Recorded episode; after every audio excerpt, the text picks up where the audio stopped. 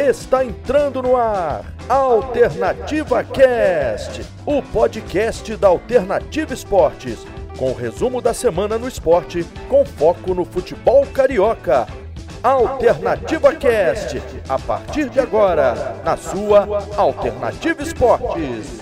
Fala rapaziada que nos acompanha aqui na Alternativa Esporte. Sejam bem-vindos ao 19 episódio do Alternativa Cast. Eu sou o Daniel Henrique, vou estar apresentando o programa de hoje. O Luca teve um probleminha, a gente deseja melhoras para ele, para a família dele, mas a gente vai levando aqui. Hoje eu vou, eu vou estar acompanhado do Rodrigo Calvino, nosso comentarista aqui, e a gente vai tentando levar e debatendo tudo sobre a rodada do fim de semana do Campeonato Brasileiro. Só um, um carioca conseguiu ganhar, outros dois empataram e o Flamengo também acabou perdendo sua partida, numa rodada que os pênaltis perdidos acabaram sendo importantes, né, decisivos é, nos resultados dessas partidas. E também a gente vai debater tudo sobre a rodada agora do meio de semana de Copa Sul-Americana e também da Copa do Brasil. Então vou chamar aqui o Rodrigo Calvino para dar as suas, as suas ideias iniciais né, sobre essa rodada do Campeonato Brasileiro e também trazer um, um detalhe inicial. Fala, Rodrigo. Fala, Daniel, tudo bem? Então, está um pouco desfalcado hoje né, dos nossos companheiros. Melhores aí pro Luca, pra família. Enfim, pro primeiro destaque do dia vai pro Fluminense, né, que vem de uma sequência invicta e vem jogando muito bem, muito consistente o time. Além disso, também a, o ponto negativo da rodada foi, foi o desempenho do Flamengo contra o São Paulo, jogou bem abaixo do, do futebol esperado pro, do rubro-negro. Mas enfim, é isso, vamos debater aí. É, então é isso. Então, já que você citou o Fluminense, né, como um destaque positivo dessa rodada, a gente começa debatendo sobre o time tricolor. É, o Fluminense conseguiu vencer o Fortaleza fora de casa, né, por 1 a 0 Chegou agora ao seu oitavo jogo seguido no Campeonato Brasileiro é, de invencibilidade. E com isso agora é o quarto colocado na tabela, se impõe aí como um dos times que provavelmente vai brigar até o fim por essa vaga na Libertadores. E, Rodrigo, eu queria que você comentasse um pouco sobre essa partida contra o Fortaleza. O Fluminense entrou com algumas mudanças, né? O Ganso, o Felipe Cardoso jogaram no lugar do Fred e do Nenê. O Dude também não jogou, que vinha sendo uma, uma peça importante nesse time do Fluminense. Então você acha que o time conseguiu é, manter esse bom nível de futebol que vinha tendo nessas últimas rodadas, Rodrigo? Então, pra, na minha opinião, uh, o grande destaque da partida foi o sistema defensivo do Fluminense, né? Que funcionou muito bem, mesmo com alguns desfalques que é o caso do Dodi, que dá uma dinâmica diferente ali no meio-campo. É, grande partida do Lucas Claro, igual foi o primeiro turno inteiro, que foi um dos melhores, melhores defensores do campeonato. Danilo Barcelos continua invicto com a camisa do Fluminense. E além disso, ainda destaco o Iago Felipe, que fez uma ótima partida, que e aí a equipe do Fluminense conseguiu sair com os três pontos lá de Fortaleza, né? A partida em si foi muito dura, muito difícil, mas Teve uma expulsão polêmica que ajudou né, na, na consagração da vitória do Fluminense, porque, na minha, na minha visão, o lance era para amarelo, o, o zagueiro Roger Carvalho faz uma falta, ele, ele era o último homem. Porém, o, o goleiro chegaria na bola, o atacante tricolor não conseguiria chegar. É, na minha visão, esse lance era para amarelo. Mas, enfim, acontece. É, é uma visão do juiz sobre o lance que acabou beneficiando o Fluminense, mas acontece, é normal do futebol. O Fluminense tem jogado um futebol muito muito consistente, igual eu já falei, e por enquanto está a três pontos dos líderes, né? Antigamente a gente falava sobre Fluminense lutando pelo G4, mas quem sabe alguma belisca uma uma taça no final do ano. É, realmente o Fluminense vem surpreendendo aí nesse decorrer do primeiro turno. É, e também destacar, né, fazer esse destaque para o sistema defensivo. O Iago Felipe, como você falou, também jogando muito bem. É, o Lucas Claro e o Nino formando uma, uma dupla de zaga muito sólida. E parece também que o Danilo Barcelos, quando chegou para ocupar essa posição da lateral esquerda, ali no lugar do Egídio, é, realmente o Fluminense conseguiu encontrar com ele esse, esse equilíbrio defensivo que faltava no, no decorrer do, da primeira parte do primeiro turno, nas eliminações também na, da Copa do Brasil, da Sul-Americana. Então, Danilo Barcelos acabou também surpreendendo, né, de certa forma, porque não vinha muito bem no Botafogo e conseguiu tomar conta dessa posição. E também, né, falando um pouco desse primeiro tempo, do, do jogo que não foi tão bom assim, não tiveram muitas chances para nenhum dos dois lados. E esse lance capital aí da expulsão logo no início do segundo tempo, o Roger Carvalho fazendo a falta em cima do, do Felipe Cardoso. O juiz entendeu que foi uma expulsão. É, você já deu a sua opinião falando que não achava que a expulsão foi, foi o mais correto. Eu também concordo com isso. Eu acho que um amarelo ficaria de bom tamanho, mas isso acabou, de certa forma, mudando um pouco do rumo do jogo, né? É, e o Fluminense, com essa vitória, ele conseguiu fechar o seu melhor turno de Campeonato Brasileiro desde 2015. é, foram 56,1% de aproveitamento. E, assim, não é um aproveitamento de campeão, mas com o time jogando só uma competição, tendo mais tempo em relação aos outros clubes também para treinar e descansar é, entre uma partida e outra. E também com o Odair, claro, conseguindo dar uma cara para esse time, conseguindo os resultados. É, Rodrigo, você acha que o Fluminense vai conseguir ter forças para se manter aí nessa briga por vaga na Libertadores também no decorrer desse segundo turno? Olha, tem tudo para continuar, porque vem, vem jogando futebol como eu já disse, consistente, vem sendo eficiente na, no ataque e bem seguro na defesa. Então, pelo menos por, por uma visão curta, de curto alcance, nessas primeiras rodadas tem tudo para tem tudo para se manter ali no topo da tabela a não ser que tenha uma, uma queda brusca de rendimento, mas na minha opinião continua brigando sim por essa, por essa vaga ali no G4, G6. Eu acho que é o, é o limite para o time do Fluminense, não consigo ver eles brigando pelo título não. É, ainda comentando também um pouco sobre essa partida, né, o, o Wellington Silva, que foi o, o, cara que marcou o gol, na verdade foi depois de um chute dele, a bola desviou, foi praticamente um gol muito de muita sorte do Fluminense. Até no decorrer da jogada, a bola bateu no, no ganso antes de sobrar para o Wellington Silva e ficar em condições de finalizar. E aí desviou no zagueiro e a bola entrou. E o Wellington Silva, que não começou a partida jogando, né? Ele entrou no decorrer do, da partida e acabou sendo decisivo para o time do Fluminense. É, como é que você vê essa atuação ofensiva do Fluminense? Faltou um pouco de alguns jogadores, é, com a entrada do Wellington Silva e de outros jogadores também no decorrer da partida. O Fluminense conseguiu é, elevar um pouco esse nível ofensivo. É, também falar um pouco da projeção do Luca, né? O Luca que também entrou no segundo tempo. Quais são as suas, as suas esperanças para o Luca no time do Fluminense? Você acha que ele vai, vai render bons frutos para o time? Se ele pode ser uma, realmente uma boa, é, uma boa opção ofensiva quando o time não contar com o Fred ou com alguma outra peça ofensiva? Como é que você vê é, essa atuação do time do Fluminense? Então, na parte ofensiva, eu vi, eu vi o Fluminense pouco criativo. Até pelos desfalques, né? O Nenê, que é o centro ali da inteligência do Fluminense no meio de campo, ele que dita que dita no terço final ali do, do Fluminense as jogadas ofensivas. Também senti falta do Fred na, na parede, ele fazendo pivô como centroavante. E, sobretudo, do Dodge ali no, no meio de campo, que dá uma, dá uma dinâmica de jogo, dá um ritmo de jogo pro Fluminense que nenhum outro jogador que, que eles têm no elenco faz. Mas assim, embora tenha tido esses desfalques, o Fluminense jogou bem na medida do possível.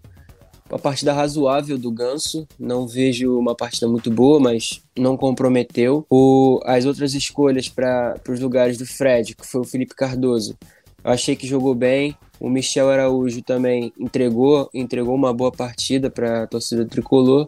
E falando sobre um, um pouco sobre o Luca, é, sobre a minha projeção do Luca, eu acho que ele não, não conseguiu agregar nessa partida, mas ele tem tudo para agregar no, no, na continuidade do, do campeonato. Porque é um bom jogador e, e é uma característica diferente do que o, do que o Odair tem no elenco, que é um jogador que é um atacante mais móvel, que pode jogar de nove, pode jogar de ponta, ele consegue chutar de fora da área, que é uma característica que eu vejo poucas, poucos é, jogadores do Fluminense fazendo. No caso, eu só vejo o Michel Araújo e o Fred fazendo, o, e o Nenê fazendo isso de vez em quando. Então, acho que ele pode agregar sim. E só para só dar um, um, um realce mai, maior né, no Wellington Silva, é até bom né, que ele não vinha fazendo mais, é, mais partidas boas. É bom ele ter feito esse gol. Vai que ele recupera a confiança e vai que ele recupera o bom futebol que a gente já sabe que ele tem, né? Aquele, pontarisco que ele sempre foi. Vamos ver, né? Esperar. A torcida tricolor tem essa esperança. É isso, o Fluminense aí na recuperação de algumas peças do seu time. E o Fluminense que praticamente agora até o final da temporada só vai jogar nos finais de semana, né? Já que o Fluminense foi eliminado precocemente da Copa do Brasil e da, da Copa Sul-Americana, então ele tem esse tempo maior aí de descanso entre as partidas, no meio de semana não joga. E essa próxima partida para estrear nesse segundo turno vai ser contra o Grêmio. Joga no domingo, no dia 8 de novembro, né, às 8h30 da noite. Fluminense jogando em casa, deve jogar no Maracanã. Vai encarar esse Grêmio que o Grêmio, assim, tá vencendo seus, as suas últimas partidas, mas ainda não é aquele Grêmio que a gente se acostumou a ver nos últimos anos, né? De um futebol bonito, é, de, um, de um bom futebol apresentado pelo, pelo técnico Renato Gaúcho também. Ele vem dando algumas declarações é, nas entrevistas coletivas, os, os repórteres vêm é, cobrando bastante de um time do Grêmio mais competitivo, mais bonito, mas o Renato Gaúcho tem sido bastante é, incisivo nas suas falas, né? dizendo que quem tem que jogar bonito é, é o Flamengo, o Atlético Mineiro, que apostaram bastante em, em jogadores, jogaram bastante dinheiro né, nessas, nessas contratações nessa temporada, então ele sempre tira um pouco da culpa dele, né, do time dele, para tirar um pouco dessa, dessa visão é muito em cima do Grêmio. Mas o Fluminense vai encarar o Grêmio. O que, que você acha dessa partida? Você acha que o Fluminense é, vai conseguir, entra como favorito, vai conseguir é, um bom resultado? Ou você acha que é uma, uma partida mais parelha? O que, que você acha? Olha, então, até pela campanha, eu vejo o Fluminense ligeiramente favorito no confronto de domingo. Mas assim, bem pouco mesmo, até pela tradição do confronto. Renato Gaúcho sabe, conhece bem o terreno ali da, das Laranjeiras, sabe como é que o Fluminense funciona. Acho que ele não vai não vai aliviar muito não pro tricolor carioca. E mesmo que o, mesmo que o Grêmio venha com, com um time misto, ou até inteiramente reserva, que é o que vem acontecendo no Brasileirão, que o Renato abdica um pouco por causa das Copas, eu acho que o confronto vai ser difícil, mesmo sendo mesmo sendo time reserva do Grêmio. Cabe o Fluminense manter o futebol que vem jogando, manter o aproveitamento e, e continuar na continuar nessa série invicta aí. É isso, então finalizando aqui o nosso nosso bate-papo sobre o Fluminense, o Fluminense que não vai jogar nesse meio de semana, porque foi eliminado das suas competições, né, como eu já havia dito, mas quem não foi eliminado ainda é o Vasco, o Vasco que nesse final de semana também empatou né, no domingo contra o Goiás em 1 a 1 O Vasco que chega agora a seu oitavo jogo sem conseguir uma vitória no Campeonato Brasileiro. Claro que na, na quarta-feira passada, da última semana, ele conseguiu uma vitória ali no finalzinho é, contra o Caracas, né, pela segunda fase da Copa, da Copa Sul-Americana, pelo jogo de ida. Mesmo com a menos, conseguiu essa vitória que foi importante para esse início de trabalho do Ricardo Sapinto sob o comando do Vasco. Mas mais uma vez o Vasco não consegue ser, ser tão incisivo assim é, nas suas chances, criar, não consegue criar muitas chances é, contra o Goiás. E o Goiás um, é o time lanterninha da competição, né? É o último colocado do Campeonato Brasileiro e mesmo assim é, teve muito mais chance de ganhar o jogo do que o próprio Vasco. É, o que, que, você achou, Rodrigo, um pouco dessa partida? É, você acha que o Vasco no final acabou até saindo no lucro, né? Porque o Goiás desperdiçou muitas chances, é, tanto nos dois tempos. O Vasco conseguiu um gol né, com, com o Léo Matos. Léo Matos que estreou na lateral direita já conseguiu ser bastante importante para esse time, conseguiu estrear com um gol. É, numa cobrança de escanteio também do, de outro jogador que está começando a sua caminhada no Vasco, que é o Léo Gil. É, essas duas peças já chegaram, já estão sendo bastante importantes para o Vasco. Mas o que, que, você achou em geral dessa partida do Vasco, que não foi tão boa assim, né? Então, eu vou até começar com uma frase que o próprio técnico do Vasco falou, que foi o Ricardo Sapinto. Ele disse que o Vasco não deixou de ganhar dois pontos, ele ganhou um ponto, até pela má atuação que teve. É, o Goiás foi muito mais incisivo, muito mais perigoso, é, principalmente no segundo tempo. Vasco teve uma má partida, uma má atuação, mais uma, né? no Campeonato Brasileiro. A gente achava que ia melhorar um pouco, ganhou um pouco de confiança com a vitória no meio, de semana, no meio da semana passada contra o Caracas, mas não foi isso que aconteceu no final de semana. É, teve alguns bons aspectos, como a estreia do Léo, do Léo Matos, que acabou marcando um gol em sua estreia, né, que é um já, já deixa garantida ali uma, uma vaguinha para ele, um pouquinho mais de tempo, né? Já dá, uma, já dá um pouquinho de alívio para a torcida também, né? Sobre a questão da lateral direita, que vinha sendo bastante criticada ali, tinha uma pressão maior ali no Caio Tenório, no Pikachu, que não vinham atuando bem. Outro também, outro também destaque é o Léo Gil, que começou, já participou de um gol na sua, se eu não me engano, terceira partida pela camisa do Vasco. Também tem os retornos do, do Cano, que provavelmente vai voltar quarta-feira agora. O Benítez, que já jogou no final de semana, mas assim, sem ritmo. É, a torcida vai se pegando nessas esperanças, né? Porque dentro de campo mesmo não, não vem tendo bom resultado, mesmo contra o frágil Goiás, que é o lanterna do campeonato. Pois é, né? E você falava que o, que o Vasco até tem algumas boas peças, né? O Benítez, o Cano, e que o torcedor tem que se apegar a essas peças. E uma coisa que a gente viu também é que o Vasco ele sente muito a parte física, né? É, depois você pode comentar também um pouquinho essa parte do Vasco, que é, o Vasco não, não costumava, ainda com, no comando do Ramon, poupar muito as suas principais peças, o Benítez e o Cano principalmente jogando é, praticamente todas as partidas nesse início de temporada de Campeonato Brasileiro e foram se desgastando, é, algumas lesões também, e a gente vê em campo que o desempenho deles tem sido um pouquinho aquém do que do que a gente via no início do campeonato, né? Os jogadores não conseguem mais ter aquelas atuações é, de gala que conseguiram botar o Vasco lá em cima na tabela nas primeiras rodadas, chegando até ser o líder na, ali por volta do, da terceira, quarta rodada. E esses jogadores agora bem abaixo também.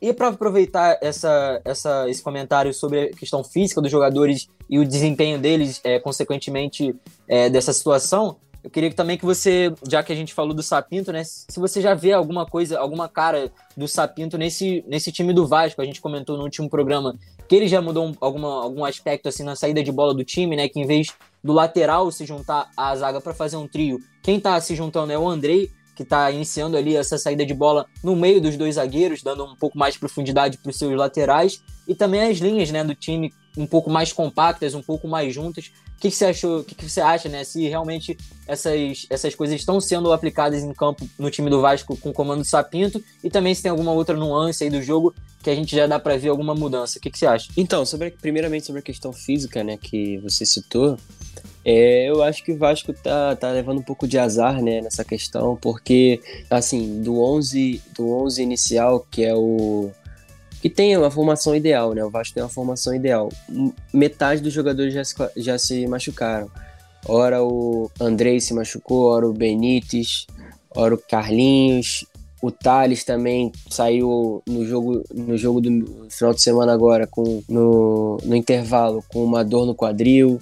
O Vinícius também não tem, não tem tido tanta sequência. E o principal jogador do ano, que é o Cano, né? Que, não, que tá fora aí já tem algumas partidas. É, é difícil lidar isso, até por causa do elenco que é limitado. Então, é uma dor de cabeça para o técnico português, ele tem que lidar com isso, somado à questão da pressão na tabela, né? Enfim, voltando agora para a questão tática do, do Sapinto no, no Vasco, que eu já vi até agora. Então, vocês já citaram a saída de três, que hora é o Ora é o Andrei, ora é o Léo Gil, fazendo ali a, a saída de três, dando mais profundidade e liberdade aos dois laterais, né? Mesmo o Henrique não tendo tanta característica ofensiva assim, ele tá tendo mais liberdade, comparado, por exemplo, ao esquema do Ramon, que ele era praticamente um terceiro zagueiro. A gente também vê muita aproximação no meio de campo, muita ninguém fica guardando posição. Você não consegue identificar certinho a área que atua o Carlinhos, por exemplo, ou então o Benítez com. O Benítez não, o Andrei com, com o Léo Gil, a gente vê que eles ficam trocando toda hora de posição. Eles ficam ali na, na movimentação intensa ali no meio de campo, assim, para dar uma dinâmica maior, né? Mas por enquanto não tem tido tanta, tanta efetividade essa movimentação, até por também só ter uma semana de, de trabalho. A gente tem que esperar um pouquinho mais, ter um pouquinho mais de paciência, porque está começando agora só o trabalho, a gente tem que esperar, né? Tem, a torcida vascaína tem que ter esperanças, tem que depositar esperanças no técnico português e ver o que dá. Porque não adianta contratar o cara e já dois resultados ruins, já vir a pressão em cima dele e mudar de técnico, por exemplo. Não vejo isso como a melhor solução. Enfim, Vasco tem que se recuperar no Campeonato Brasileiro e acho que passa por isso também o resultado de quarta-feira, que se passar de, de fase vai dar uma autoestima maior, vai dar uma confiança maior para o jogo de domingo. É isso, o Vasco já tem jogo importante nessa próxima quarta-feira, mas antes, só para para pincelar esse, esse final agora do, desse debate sobre a partida do Campeonato Brasileiro, o Vasco com esse empate é, conseguiu conquistar um pontinho, saiu ali da zona de rebaixamento, está em 16, mas é a mesma pontuação do Curitiba, com 19 pontos, que é o primeiro time ali dentro da zona de rebaixamento. Então o Vasco, ainda com dois, dois jogos a menos né, nesse primeiro turno, é, vai jogar contra o Palmeiras no domingo que vem para abrir esse segundo turno, mas ainda tem dois jogos atrasados que quem sabe se o Vasco conseguir bons resultados consegue se afastar de vez é, dessa zona de rebaixamento. Mas você vê esperanças, ô, Rodrigo, com esse trabalho inicial? Claro, como você falou, a gente tem que dar tempo para o treinador aplicar as suas ideias, a gente não pode cobrar um resultado muito imediatista, que é uma, um mal do, do futebol brasileiro, né? A gente cobra bastante os resultados logo de cara sendo que os treinadores têm que ter um tempo para implantar suas ideias, mas você vê assim com bons olhos é, o trabalho do Sapinto para quem sabe no segundo turno o time dá uma, uma certa alavancada no Campeonato Brasileiro e con conseguir conquistar ali algumas posições, quem sabe também não, não ficar ali na zona de, de classificação para Sul-Americano, então quem sabe, né, uma, uma pré-Libertadores, o que, que, você acha? Olha, eu acho que tem tudo para melhorar sim. Pelo menos o 11 inicial do Vasco é melhor do que a sua posição na tabela. Eu não espero que o Vasco fique ali brigando Assim, pode até brigar pelo, pelo rebaixamento, mas não espero que brigue junto com os times que já estão ali na, na parte de baixo. Salvo, é, eu salvo ali o Bragantino, que também tem um, um elenco bom e também está desempenhando um bom futebol, mas não tem conseguido resultados. É, não acho que o Vasco brigue até o final para o rebaixamento, mas tem que jogar, não adianta. Tem que ter melhora. Por isso eu vejo, assim, eu consigo ver no, uma melhora no, no Vasco com o Sapinto, que me deu uma certa esperança para que eu consiga afirmar que não vai brigar no final, entendeu? Acho, acho que o torcedor pode ficar, pode ficar tranquilo quanto a isso. É isso. Então o Vasco vai jogar na quarta-feira, agora nove e meia da noite, contra o Caracas, no jogo de volta né, lá na Venezuela. Uma viagem bem longa aí, bastante cansativa com certeza para os jogadores é, do Vasco. Mas o Vasco conseguiu sair na frente nesse confronto, né? No jogo da semana passada, é, no finalzinho, o Thiago Reis é, conseguiu abrir o placar é, para o time do Vasco, mesmo com um a mais, o Caracas acabou não, não oferecendo tanto perigo assim para o Vasco, mas a gente vai com certeza ver um, talvez um outro panorama nesse jogo de volta. O Caracas vai ter que é, ir em busca do resultado, deve jogar um pouco mais aberto, até por jogar dentro de casa. E o Vasco que talvez não conte com o Thales, né? O Thales sentiu uma lesão nesse jogo contra o Goiás, é uma lesão na bacia, saiu sentindo algumas dores, então pode ser um desfalque para esse time do Vasco. Queria saber de você, Rodrigo, se, se o Thales vai ser um desfalque que vai ser sentido pelo Vasco e também essas proje essa projeção para o jogo. Será que o Caracas vai, vai dar um pouco mais de pressão é, em busca do resultado? Se vai dar um pouco mais de trabalho do que deu nesse último jogo? E também comentar um pouco sobre essa, essa situação do centroavante do time, né? O Ribamar tem jogado um pouco mais do que o Thiago, o Thiago Reis. O Thiago Reis não tem tido tantas oportunidades assim, é, principalmente com o Ramon, ele não tinha nenhuma oportunidade. E agora com o Sapinto ele entrou e conseguiu ser decisivo, pelo menos nesse jogo de ida né, da Copa Sul-Americana. E aí, como é que você vê é, esse confronto de volta? Então, nesse confronto de volta, eu vejo um Caracas que vai sair bem mais do que saiu no, saiu no Rio de Janeiro. É, assim, na minha percepção, o, o, time do Caracas é um time bem limitado, bem frágil. Mas do outro lado também tem um time frágil, que é o Vasco. Mas que, so, que conseguiu aproveitar na oportunidade que teve, até perdeu um pênalti, mas a outra oportunidade que teve, conseguiu fazer o gol com o Thiago Reis. E é uma, por mais que seja um a 0 é uma grande é uma grande vantagem, porque dois times frágeis jogando, você conseguir uma vantagem já é algo assim, é o melhor é o melhor ponto de partida que você pode ter. Se o Vasco vai com 0 a 0 para lá, ficaria bem complicado. Mas sobre o Thales, eu acho que o Thales é uma peça muito importante no, no esquema do Sapinto.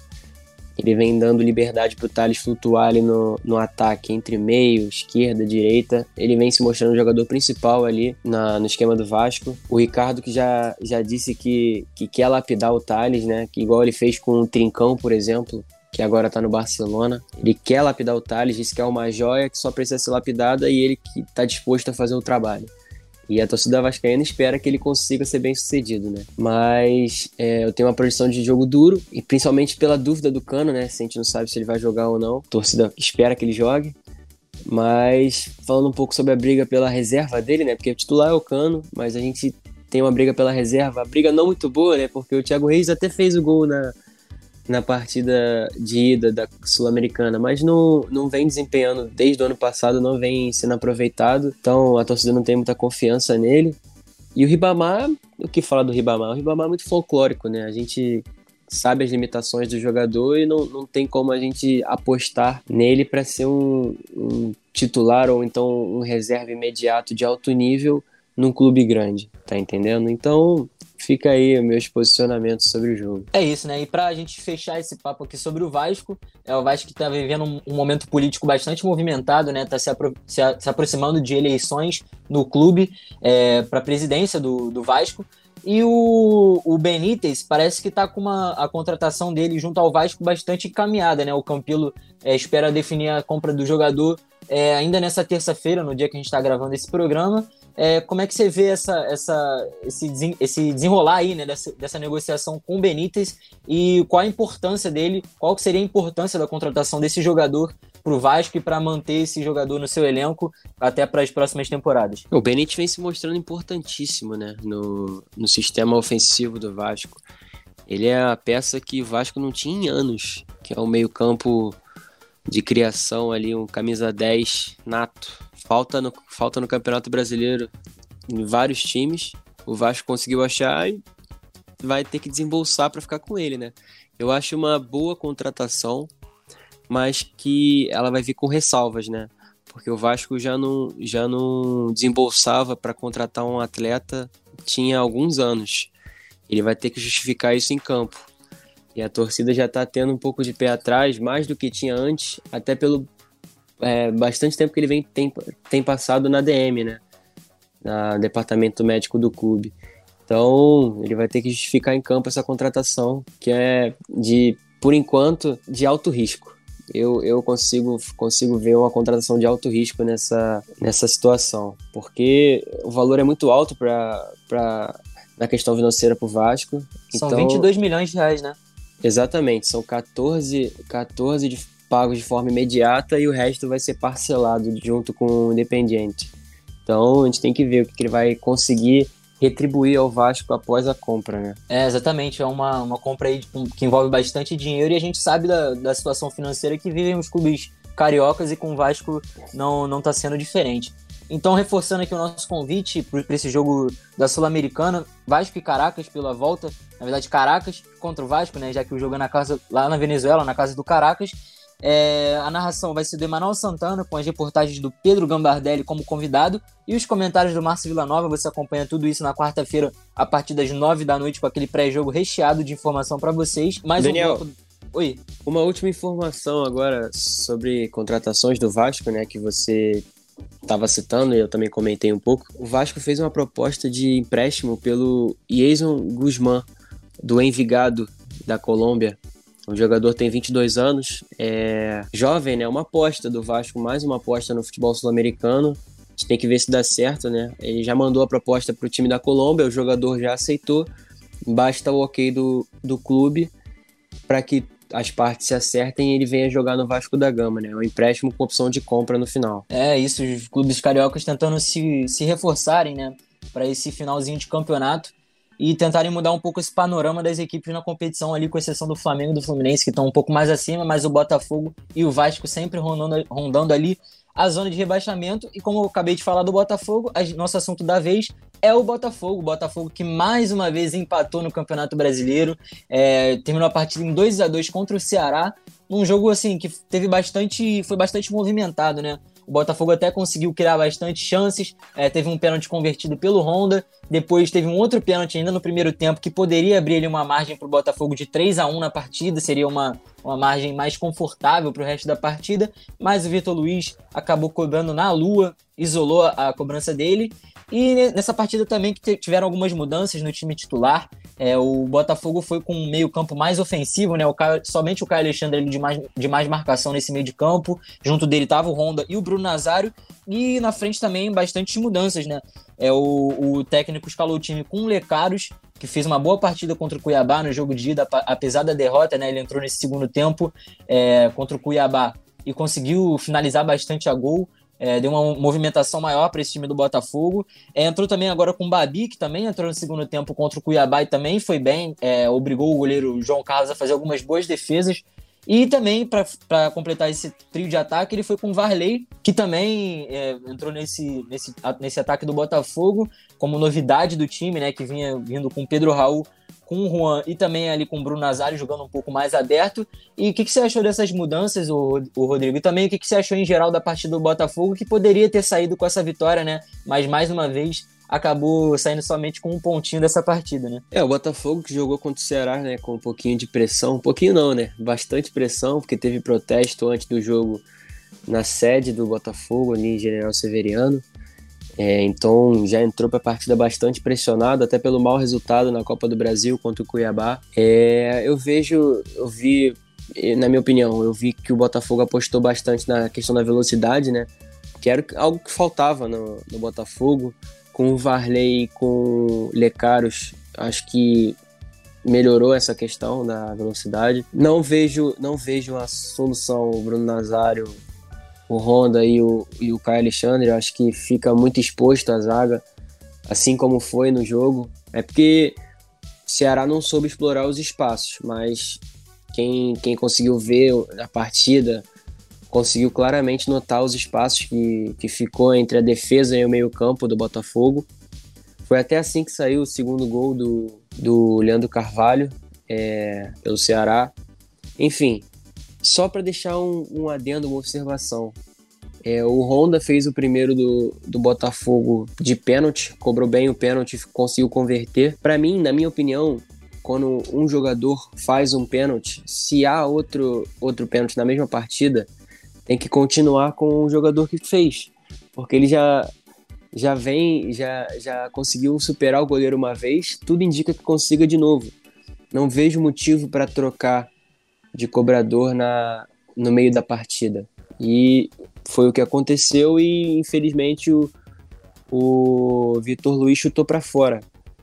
Então é essa minha, minha opinião. Eu não acho que não acho que seja a melhor escolha é, mudar de, de cobrador no meio do jogo. É, eu concordo também, né? Já que o cara fez o primeiro, fez o primeiro gol, converteu a primeira cobrança, é, ele vai estar tá com confiança ainda, ainda maior, né? Para a segunda cobrança e as chances dele converter também são grandes.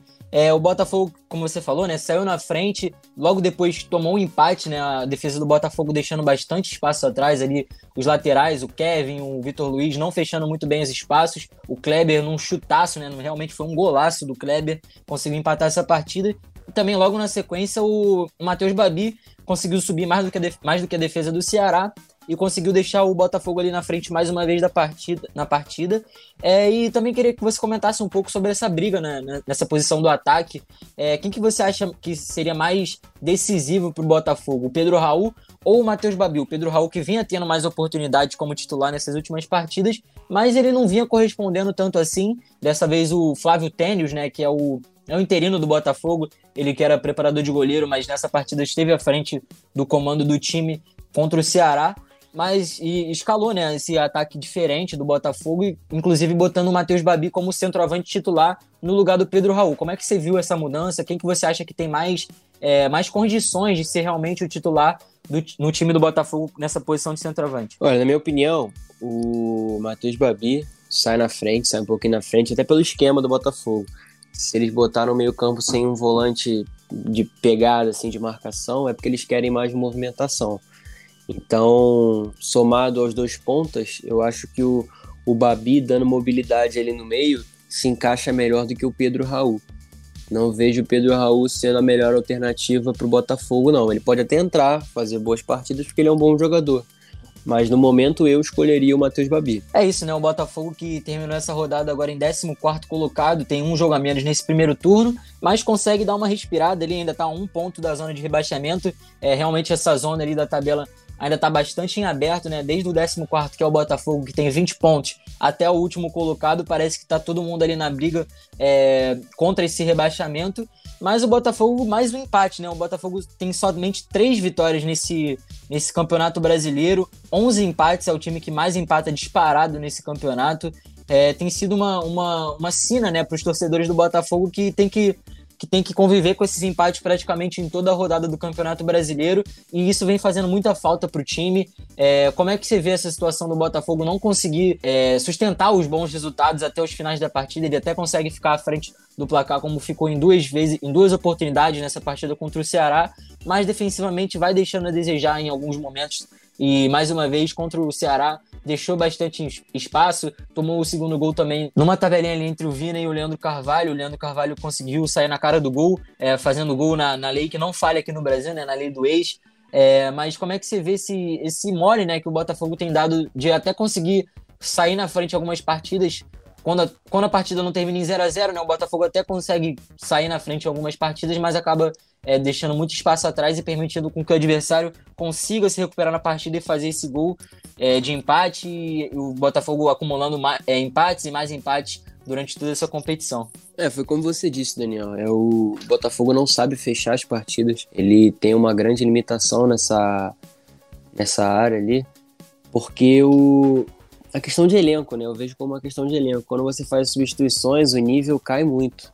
O Botafogo não tem um 11 dos piores. Até fez boas partidas, saiu na frente em algumas.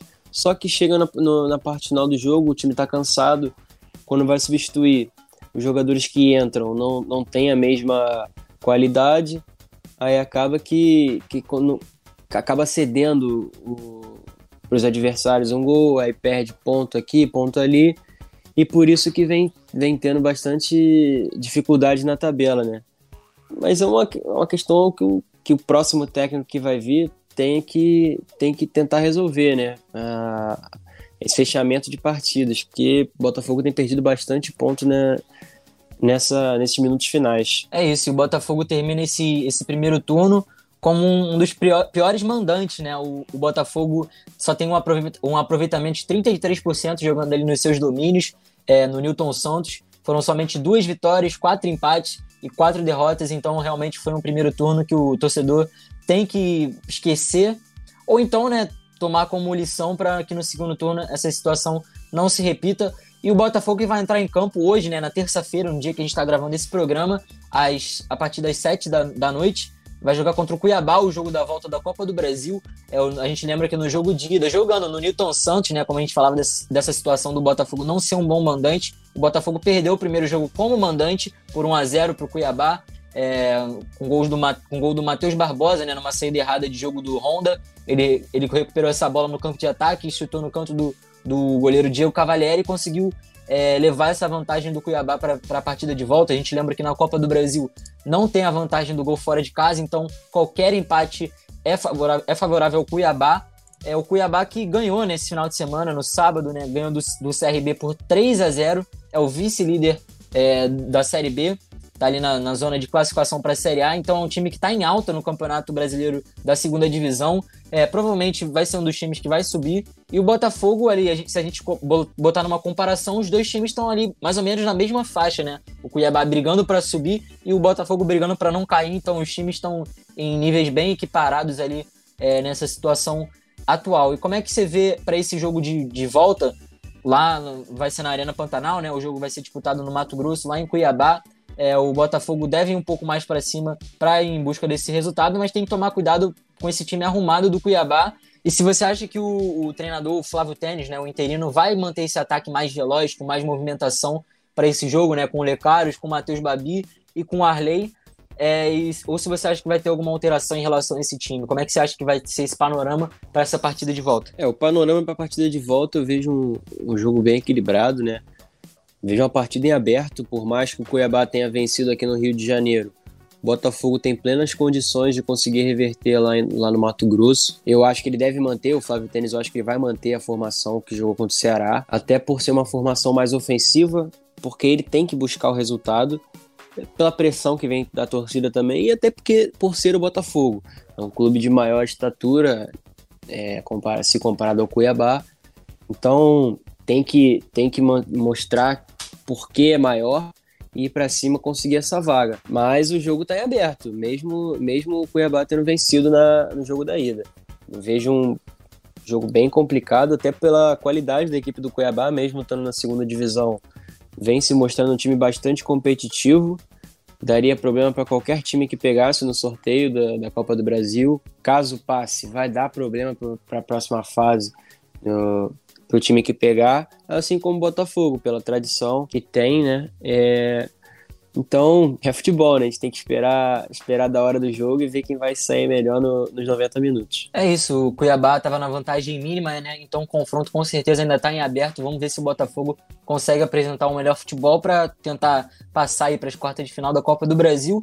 E o Botafogo, né, que desde a da demissão do Bruno Lazzaroni, está em busca de um novo treinador para comandar sua equipe. É, tentou alguns nomes que não foram muito bem correspondidos, outros também que estão no mercado e são considerados muito caros para a situação que o Botafogo vive financeiramente no momento, né? Até alvo de, de protestos ali no, na sede de, de General Severiano. A, a, a, sede foi ocupada também nesse final de semana por torcedores. É, mas o Botafogo parece que está encaminhado, encaminhado com com o técnico César Farias, ele que era, ele é, o, na verdade, o, o treinador da seleção da Bolívia, e parece que a, a negociação está bem avançada e o Botafogo deve encaminhar nesses últimos, nesses próximos, na verdade, é, nesses próximos dias, um, é, um, um, anúncio oficial com o treinador. É, só resta saber ali a data que a, a Federação Boliviana vai liberar o treinador, porque é, a Bolívia está disputando ali as eliminatórias da Copa do Mundo 2022 É, e vai ter jogo agora no dia 12 e no dia 17 né, de novembro. Então, essa data de liberação do treinador ainda vai ser também algo que vai ser debatido entre a diretoria do Botafogo e da seleção. Mas como é que você vê aí essa, esse encaminhamento da, da contratação desse técnico? Eu confesso que não, não conheço muito do trabalho dele. E o que, que você acha, então? E também se você iria em outro nome, alguma, algum, algum treinador que está no mercado que você viria com melhores olhos? Olha, Daniel, eu particularmente também não conheço o César, o treinador da Bolívia.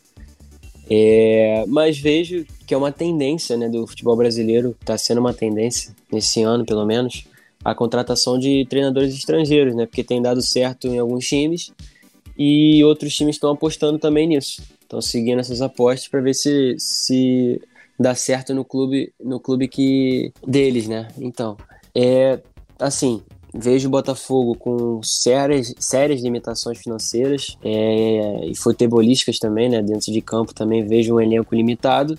Então não seria qualquer pessoa que, que se encaixaria no, no perfil de um técnico do Botafogo. Então tem alguns nomes que foram descartados pela questão financeira, outros não quiseram assumir. Então teve que usar da criatividade, né? E nessa criatividade veio o nome do César. Então é esperar para ver, porque eu particularmente não conheço o treinador da Bolívia, mas é torcer para dar certo, porque o Botafogo precisa de alguém que melhore na questão de desempenho o, o time. Né? É isso, então reforçando aqui também o convite, você pode acompanhar Hoje, né, na terça-feira, o jogo do, do Cuiabá contra o Botafogo a partir da, das seis e meia da, da noite com o nosso pré-jogo. É o jogo da volta, o Botafogo precisando do resultado é, e também da classificação, né, porque a, a, o classificado para as quartas de final vai, vai conseguir é, ganhar uma boa quantia também de dinheiro de premiação da própria CBF.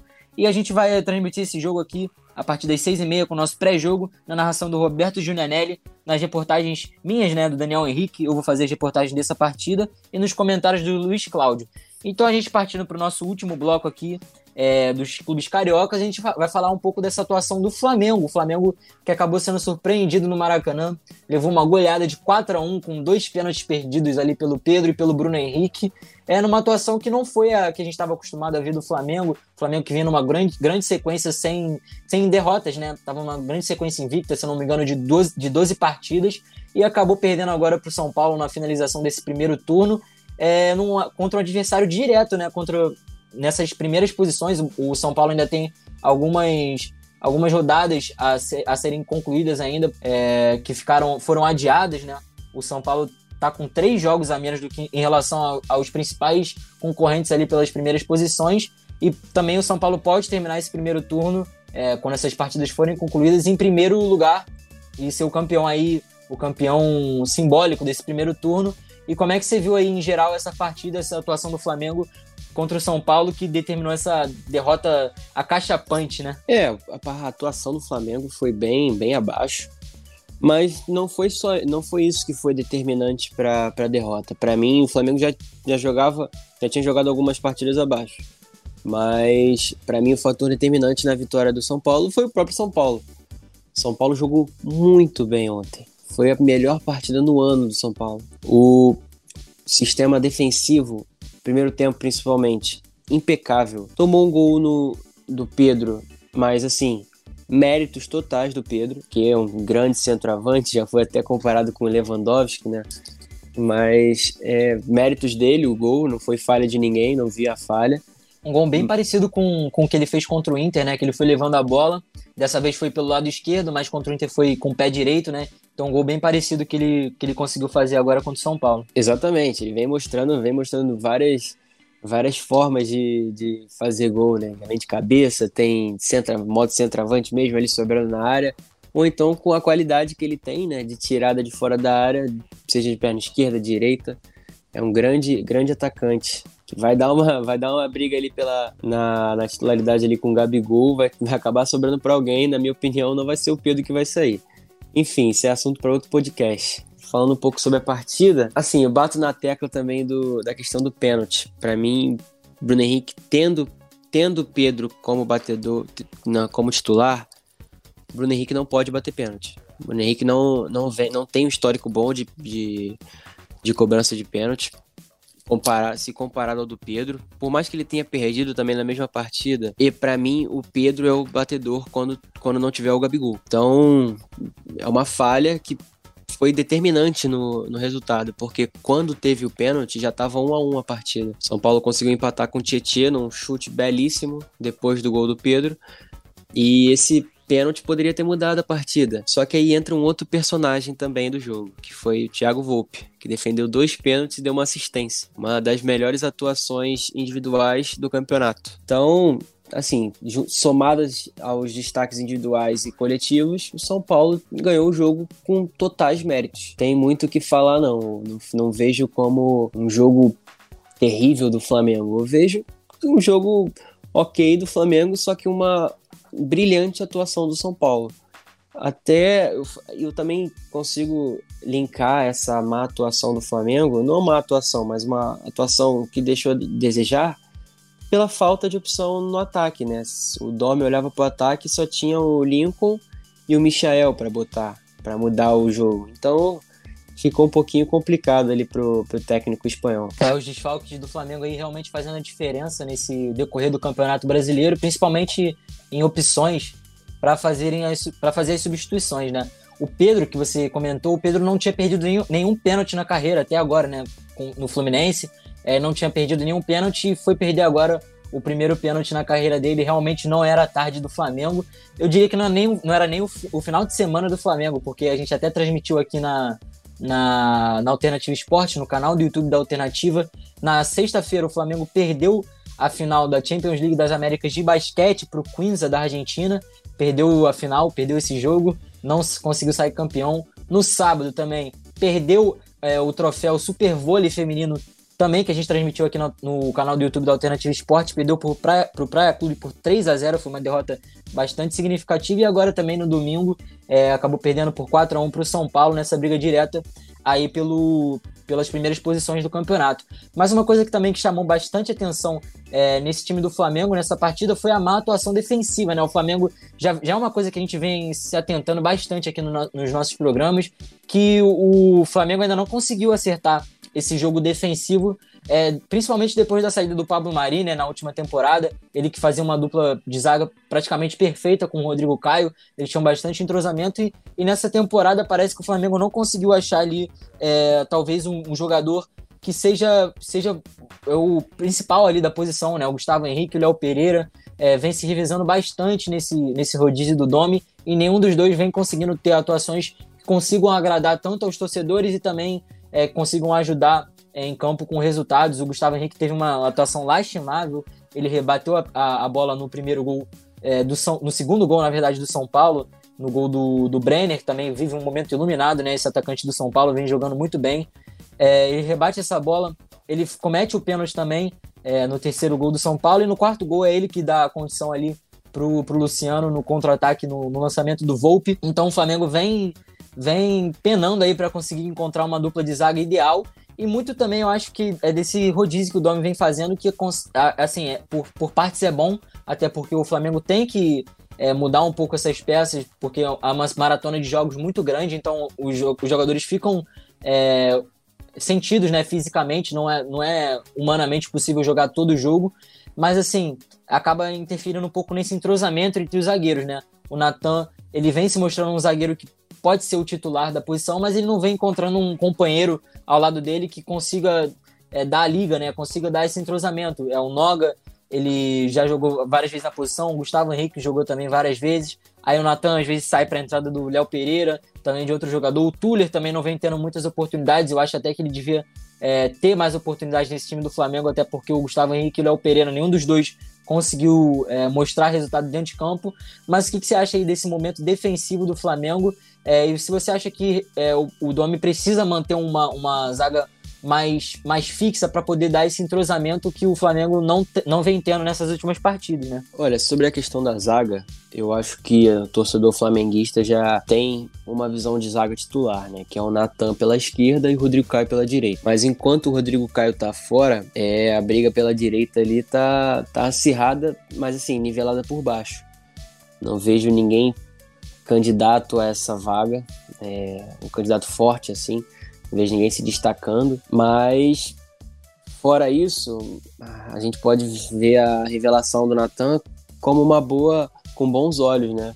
É, o Natan que, que subiu a partir daquela enxurrada de teste positivo para Covid no Flamengo, né, que aconteceu acho que mês passado. Aí veio essa maratona de jogos. O Domi teve que fazer uma coisa que ele já é adepto, né, que é o rodízio. Foi essencial até para o Flamengo melhorar o desempenho, né, porque senão não teria como jogar com o mesmo time todos os jogos, como você disse, é praticamente impossível humanamente. É, mas a questão defensivo, acho que é, é, ajustes, são ajustes no, no modelo de jogo. Não vejo como é, uma questão individualizada. Assim, a questão do segundo zagueiro, fora o Natan, concordo, é uma questão individual que tá, todos estão tendo mais atuações. Mas não vejo único exclusivamente isso como motivo dos gols. O Flamengo tem falhado principalmente assim na, na, linha alta, tem tomado vários lançamentos nas costas do Felipe Luiz ou do, do Gustavo Henrique.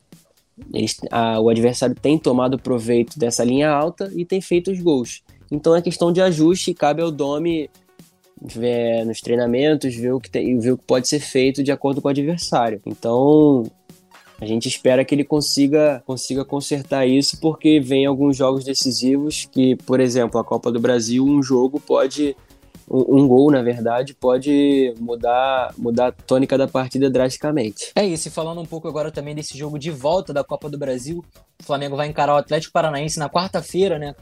É, no Maracanã. E vai ter aí a, a, volta de alguns jogadores que são considerados titulares, né? O William e o Thiago Maia, que não jogaram no meio de semana por conta de de suspensão né, no Campeonato Brasileiro. Eles vão com certeza estar de volta ao time do Flamengo. É, a vantagem que o Flamengo conseguiu construir na última partida, na quarta-feira passada, jogando fora de casa, foi somente de 1 a 0 né? Até foi saiu também no lucro, né? Porque o Neneca conseguiu defender o pênalti, o Atlético Paranaense botou bola na trave, teve algumas chances de conseguir empatar ou até virar o jogo, mas acabou parando na boa atuação do, do goleiro do Flamengo. E o, o time rubro-negro aqui do Rio é, também vai continuar sem contar com alguns jogadores por conta de lesão. Os, e muitos deles os principais jogadores do time, né? O Gabigol, Arrascaeta, o Rodrigo Caio, que são jogadores muito importantes para esse elenco do Flamengo, vão continuar de fora. Talvez o único que tenha chance de voltar a ser integrado e ser relacionado para essa partida é o Pedro Rocha, ele que também estava lesionado, estava tá, em processo ali de transição física e deve ser relacionado para essa partida contra o Atlético Paranaense. E pode ser aí é, um, desse aspecto que você estava falando, né? De o Flamengo não ter muitas é, opções ofensivas, só tinha o Michael e Lincoln na última partida. Talvez o Pedro Rocha possa ser mais uma opção é, ofensiva para o Flamengo aí para o decorrer do jogo. E como é que você vê o panorama pra, dessas duas equipes para esse jogo? Tem favorito? Você acha que o Flamengo vai conseguir passar até por jogar em casa e ter essa vantagem é, construída no primeiro jogo, você acha que o Flamengo vai ter tranquilidade ou vai ser um jogo é, bem duro que o Atlético Paranaense pode oferecer bastante perigo para o Flamengo? É, para mim o panorama vai ser, como eu disse, o Flamengo tem um time bom, é o melhor do Brasil na minha opinião, mas sofre com alguns desfalques. Mas não vejo o Atlético Paranaense complicando a partida a ponto de desclassificar o Flamengo. Eu acho que essa partida depende muito do desempenho do Flamengo. Se ele jogar bem, consequentemente vai, vai, vai conseguir a vaga, até por já ter a vantagem. Então não vejo uma reviravolta nesse confronto, não. Vejo o Flamengo favorito e passando. Então é isso, a gente vai terminando aqui o nosso debate sobre o Flamengo. Mas como último assunto aqui da nossa, do nosso 19 episódio da Alternativa Cast, é, eu queria fazer aqui um exercício de, de imaginação com o Rodrigo, né? Pra gente dar os nossos palpites para os outros confrontos da Copa do Brasil, que vão ter os seus jogos de volta nessa semana. É, a gente lembra que o São Paulo já é um dos classificados para a quarta de final, porque ele já conseguiu derrotar o, o Fortaleza nos pênaltis, né? Numa, numa, disputa de pênaltis emocionante, acabou vencendo por 10 a 9. Thiago Volpe pegou o último pênalti. São Paulo já é um dos times que está nessa quarta de final. Mas a gente vai projetando aqui as, as nossas quartas de final, o que, que a gente imagina que vai acontecer nesses jogos de volta. Começando então pelo Santos e o Ceará. É, o, o, primeiro jogo foi 0 a 0 na Vila Belmiro. E na quarta-feira agora a gente vai ter o Ceará e Santos lá no Castelão. O que, que, você acha desse confronto, Rodrigo? Quem que você acha que tem mais chance de passar? Olha, meu palpite para essa partida é mais um empate e o jogo vai para pênalti, na minha opinião. Então, pênalti a gente sabe que é loteria. Então, goleiro que tiver mais inspirado no dia acaba, pode fazer a diferença, né? Lá do Fernando Praz, que a gente já sabe que da, do potencial dele, né? Da, por causa da carreira vitoriosa que ele teve. E do lado Santista tem o João Paulo, que é uma revelação do Campeonato Brasileiro, vem agarrando muito bem pode ser que faça diferença também para o time da Vila Belmiro. Mas o meu palpite é empate e pênalti. É, eu também acho que vai ser um jogo bastante equilibrado, né? O Ceará mostrou um bom, um, que tem um potencial ofensivo muito bom agora nessa partida contra o Botafogo. E o Santos também tem ali o Marinho, algumas peças ofensivas que estão, que estão se destacando nesse Campeonato Brasileiro. Eu acho que também tá com a cara do empate esse jogo, mas eu acho que nos pênaltis quem vai levar vai ser o Ceará. O Fernando Praz, eu acho que vai, vai fazer a diferença com a sua experiência e vai conseguir é, levar o Ceará para as quartas de final. É o próximo confronto é o do Grêmio contra o Juventude. Na partida de ida, o Grêmio venceu o Juventude por 1 a 0 né, jogando em casa, né, na arena do Grêmio. E agora na quinta-feira vai vai jogar lá no Alfredo Jaconi, o estádio do Juventude. E quem que você acha que vai passar dessa partida aí? Olha, eu acho que o Grêmio Grêmio passa até pela, pelo resultado que fez no primeiro, na primeira partida. Não vejo o Juventude complicando o jogo para o Grêmio, não vejo favoritismo bem grande pro Grêmio, mesmo não mesmo não atuando tão bem, não vindo atuando tão bem, vejo o Grêmio bastante favorito, até por jogar com os titulares, né? Poupou no meio de semana, no, no final de semana, para jogar essa partida da Copa do Brasil. Por isso, o, eu acho que o Grêmio passa. É, eu vou com você nessa também. O Grêmio, já por ter a vantagem do primeiro jogo, ter um elenco melhor, ser um time de maior expressão, acho que leva também essa partida de volta. Próximo confronto, Botafogo e Cuiabá. O Botafogo perdeu a partida de ida por 1 a 0 no Newton Santos e vai agora visitar o, o, o Cuiabá na Arena Pantanal. Jogo hoje, terça-feira, às 7 da noite.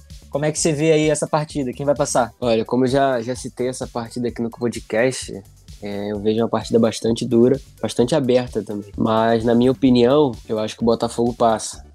Vejo o Botafogo conseguindo esse resultado hoje vai conseguir reverter e dar um alívio para a torcida. Mas eu não consigo cravar que seja nos 90 minutos, não. Para mim, pode ser que Diego Cavalieri precise atuar bem no, nos, nos pênaltis. Então, minha opinião é que o Botafogo passa, só não consigo precisar se vai ser no, nos 90 minutos ou nos pênaltis. É a partida muito difícil para o Botafogo, vai ter que reverter esse resultado, mas eu acho que a partida vai terminar empatada e o Cuiabá vai seguir aí para a próxima fase.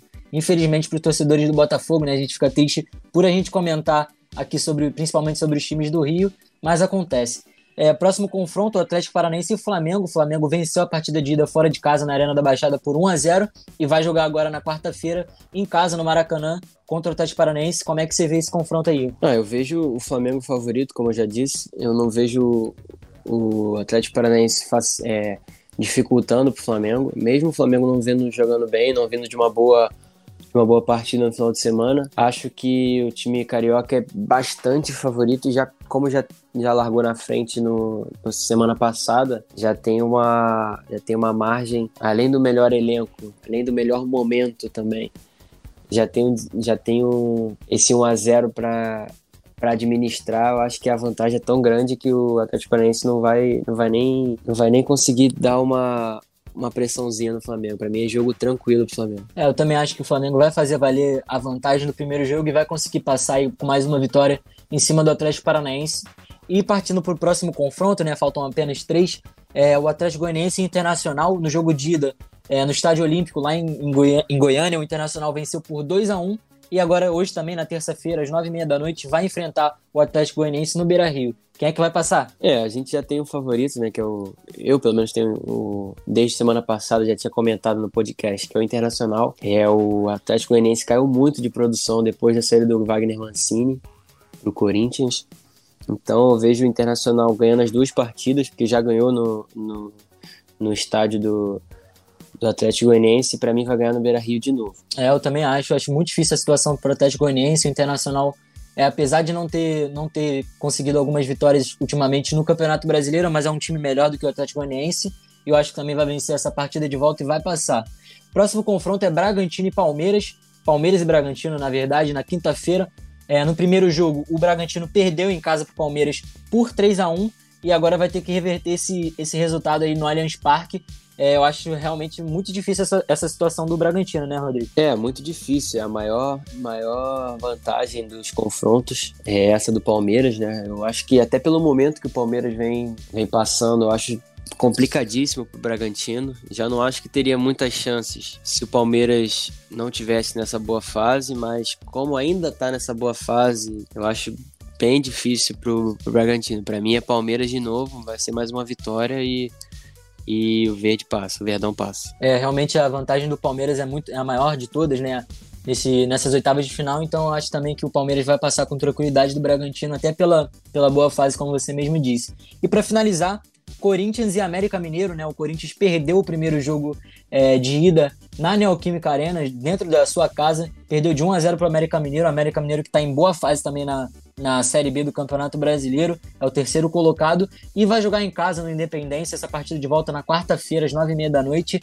Quem você acha que vai passar desse confronto aí? Olha, para mim, corintianos que me perdoem, mas para mim América Mineiro passa. É, vai ser um empate para mim vai ser empate, mas o América Mineiro vai passar. Por mais que por mais que o Corinthians tenha mais tradição, mais camisa, não vem passando por um bom momento e isso vai ser decisivo para mim na, na questão do confronto.